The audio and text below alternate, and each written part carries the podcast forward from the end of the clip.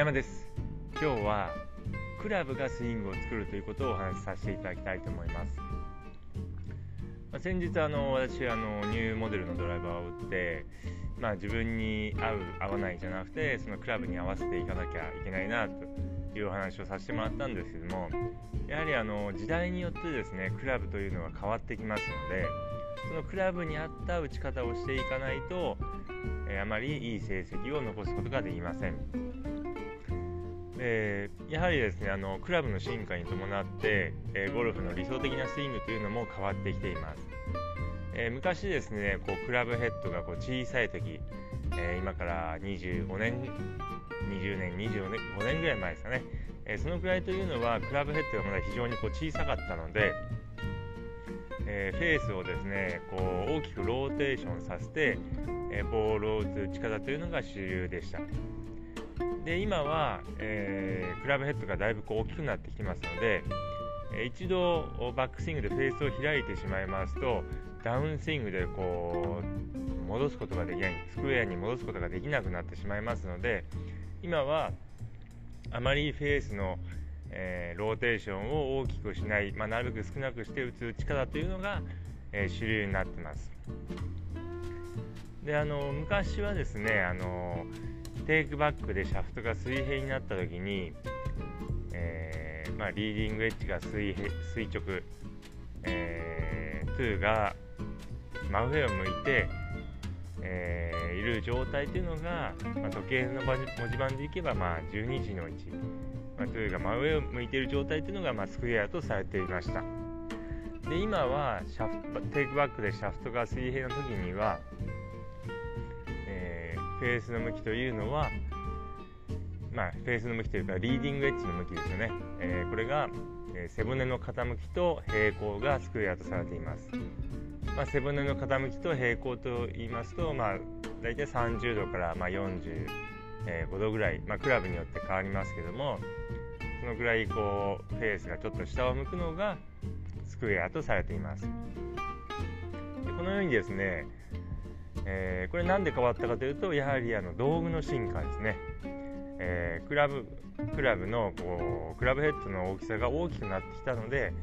えー、あまりこうフェースのローテーションを、え入れない打ち方の方が、まあ、最新のクラブに合っているのでそう変わってきました。でこういうふうにですねこう、まあ、クラブが変わることによって、えスイングの、まあ、理想的な、え形というのが変わってきますですのでこうよくあるのがですね、えー、ゴルフを、まあ、始める時にあの知人から昔の古いクラブをもらったからそれを使って練習するっていう、えー、方も結構いらっしゃるんですけれどもこれはあまりですね古すぎるクラブというのは、えー、よくありません。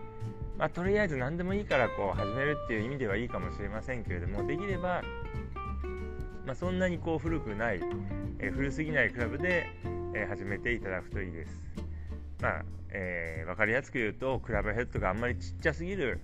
えー、ドライバーとかはあまり使わない方がいいです。でせっかくそれで練習してですねうまく当たるようになったとしても、えー、今の大きいこうクラブヘッドに変えたらですねまた打ち方を変えなきゃなりませんので、え、あまり効率が良くありません。ですので、まあ、ある程度これから始める方という人もですね、えー、クラブヘッドがある程度大きいクラブで始めていただくといいかなと思います。そしてまた同じようにですねあの練習のために、えー、昔の古いクラブを使って練習するっていう方も、いらっしゃると思います。昔のこうクラブヘッドの小さいクラブはこう打つのが難しいから芯が小さいからその芯が小さいクラブで練習していれば、えー今の大きいクラブヘッドを使ったらすごく優しく感じるから練習のために古いクラブを古いクラブヘッドの小さいクラブを使ってるって方がたまにいらっしゃるんですけどもこれはやめた方がいいです、まあ、なぜかというと、まあ、当然やっぱりこう昔の小さいクラブヘッドの打ち方と今の大きいクラブヘッドの打ち方ではスイングが違うからですですので、まあ、練習のためにこう昔のクラブを使うというのはえしない方がいいです。であのー、まあ、クラブこのようにですねクラブの進化に伴ってスイングというのはこう変わっていくんですけども、まあ、その変化にこううまく対応していかなければならないんですけれども基本的なこう綺麗なこうシンプルなスイングを身につけているといろんな変化にこう対応しやすくなります。ですけれどもあまりこう、まあ綺麗でないというか特徴的な個性的なスイングですと、まあ、いろんなこう変化にですねこう対応しにくくなります。まあ、複雑な動きをしてますとまあかなりこう道具の変化にもこう対応しにくくなりますので、まあ、日頃からですね、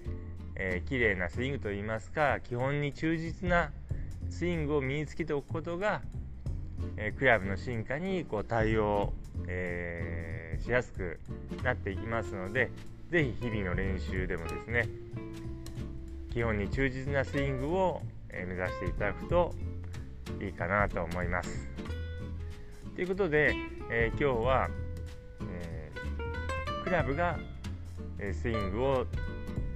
作っていきますという話を、えー、させていただきました。是非、え参考にしてみてください。それでは今日はこの辺で失礼します。